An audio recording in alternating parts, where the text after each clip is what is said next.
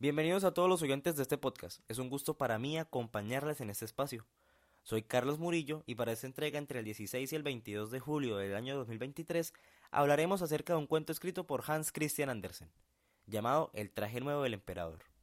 Sean bienvenidos a un mundo de ilusión donde la verdad juega una temática especial.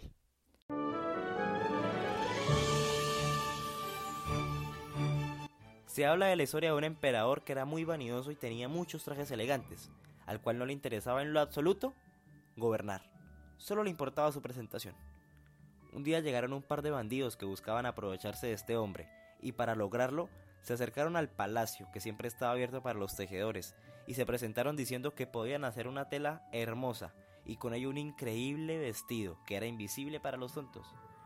Realmente el traje, la tela y el poder de conocer los tontos no existía, pero el emperador confió en ellos, les pagó y los dos bandidos comenzaron supuestamente a trabajar.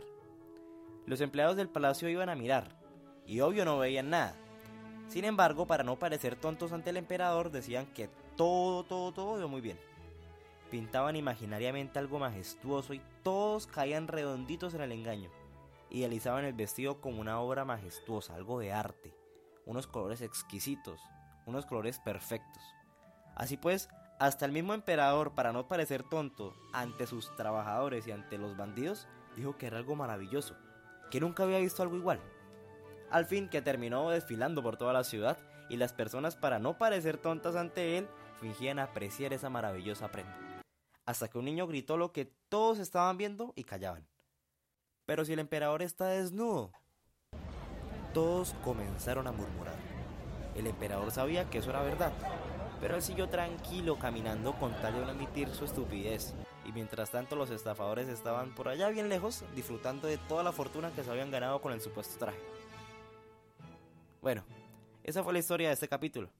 Y así nosotros podemos mirar que el narcisismo resultó engañando al emperador.